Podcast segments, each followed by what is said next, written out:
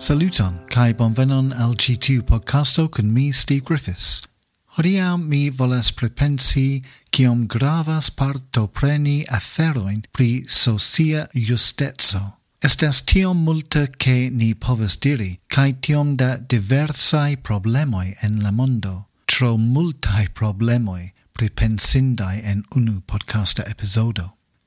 Do hodiau mi nur volas pensi pri ni respondo al malricetso en niai locai comunumoi. Cae tiam ne tre ditala pri tio cion ni povas fari, sed nur prepensi kiel gravas por ni respondi al problemoi de malricetso, cae prepensi kiel malricetso vundas Dion cae gi estas io cio devus esti tre grava por ni kiel cristanoi. Kai pensi pri ci tiu temo, ni regardos la parabolon de Jesuo de Luco capitro dexes, versoi decnau gis tridec unu, la historio de la ricciuloi, cae Lazaro. La paraboloi de Jesuo legeblas kiel simplai racontoi au ni povas compreni ilin kiel viv shanjain instruoin, transformante kiel ni comprenas nin mem, kai kiel ni relatas alla mondo. Jesuo instruis per paraboloi, por che ni devu peni compreni ilin, ne faciligi la vivon al ni. En Luco capitro 8 verso 9 li diris al siai disciploi, al vi estas donita ci le misteroin de la regno de Dio, sed alla aliai per paraboloi, porce vidante ili ne rimarcu, cae audante ili ne comprenu. Paraboloi estas complexai racontoi, cae ni devas serci la spiritain veroin interna. Kai tio estas vera pri ci tio la historio de la riĉulo kai Lazaro.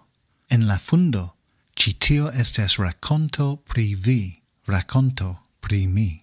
Per ci tiu parabolo, Jesuo presentas al ni simplan, tamen gravan demandon. Kion vi faras por Lazaro? Kion vi faras por helpi la malriĉulojn cae malsatoin en ci tiu mondo? Ciutage ni vidas mal cae miseruloin en citio mondo. Ili estas sur la stratoi de nia loca comunumo, ili estas en la novajoi en televido cae en niai telefonoi cae tabloidoi. Lazaro estas cie cien ni regadas. Ciel Jesuo diris al siai disciploi en Mateo capitro dudec ses, verso dec unu la malriĉuloin vi ciam havas kun vi. Do, cion vi faros por Lazaro? Cion ni, ciel pregeo, faros por Lazaro? Estas multae homoi en citiu parabolo.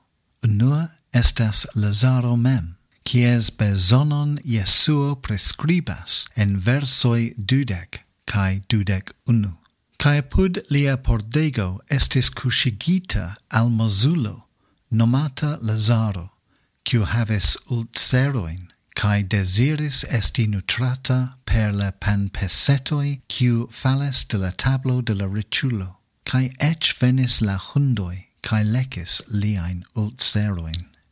Cian malgaian vivon Lazaro haves. Caencau en la raconto estas citiu riculo. Curiosa, Jesuo diras nenion malbonan pri la riculo. Li ne venas kiel malvirta au malbona au egoisma. Li jus estas prescribita kiel riculo kiu estis vestita per purpuro kai besino kai festis luxa ciutage. Estas nenio malbona esti richa, Estes nenio malbona en bona vesti cae mangi bonan manjon. Por Jesuo gi estes neutrala, nec bona, nec malbona. Cae la ritulo ne estes condamnita de Jesuo por tracti Lazaron cruela. La ritulo ne estis accia al Lazaro. Li ne tractis lin malbona, li ne misusis lin, li ne forigis lin de sia domo. La malo, vera li toleris che oni alportu Lazaron al sia porto, cae foio jetus al li mangiagion. Estas mal facile por ni audi, sed cion Jesuo prescribas citie estas la ple ofta sinteno al bonfare donato. Ni ne estas cruelai al tiui en bosono, sed nieble toleras elin, cae jetu quelcaen petsetoin da mono, ciam ni restos iomete. Por multae, gi estas tio cion ni ne faras, anstatau tio cion ni faras, tio estes maljusta. La resurrectinta Christo diras en Apocalypso 3, verso dec quin, mi cias viain faroin, che vi estas nec malvarma, nec varmega, Mi volus che vi estu au malvarma au varmega. Tial, char vi estas varmeta, cae nec valmarma nec varmega, mi el sputos vin el mia busho. Se la riculo estus au varma au malvarma al Lazaro, tiam povus esti interparolo cun Dio sed la plei granda peco estas tiu de ne tre zorgi por tiui qui suferas, cae tio tre colerigas dion. La leziono de la riculo estas grava por tiui el ni. Sed se ni ja vidas nin en la riculo, gi ne besonas esti la fino de la raconto, cia ancao estas aliae homoi en citiu parabolo, la quin fratoi de la riĉulo, quiu restas post lia morto. Cai ci tui quin fratoi gravas por nia compreno de citiu parabolo. Char ni povas la riĉulon en ni mem, sed ni ne estas li, char ni ancora restas citie sur la tero. Anstataua ni estas la quin fratoi qui ancorau havas tempon respondi al Lazaro en ci tiu mondo. Ni ancora havas tempon contacti Lazaron quien ein ni trovas lin. Ciel cristanoi ne sufficias por ni fari foiain respondoin ce ricolto au ce crisnasco. Lazaro estas inter ni en nia mondo hodiau, ciutage. Cion vi faros por Lazaro hodiau?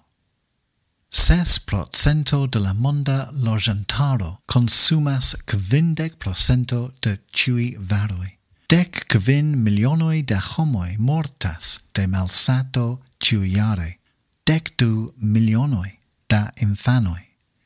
Cion ni faros por Lazaro? Char se ni ne respondos, ciu faros? Nudankon che vi estis kun mi hodiau. Mi esperas che vi trovis ci tion utila podcasto, cae che gi helpos vin pensi iomete pli pri ciel vi, cae via propra ecclesia comunumo, poves respondi al malricetso, respondi al Lazaro, cie ein trovijas tiu malricetso. Se vi volas paroli kun mi pri io cion vi audis hodiau, ciam placias audi de vi, do bonvolu retpoŝti min ce steve.griffiths at london.anglican.org.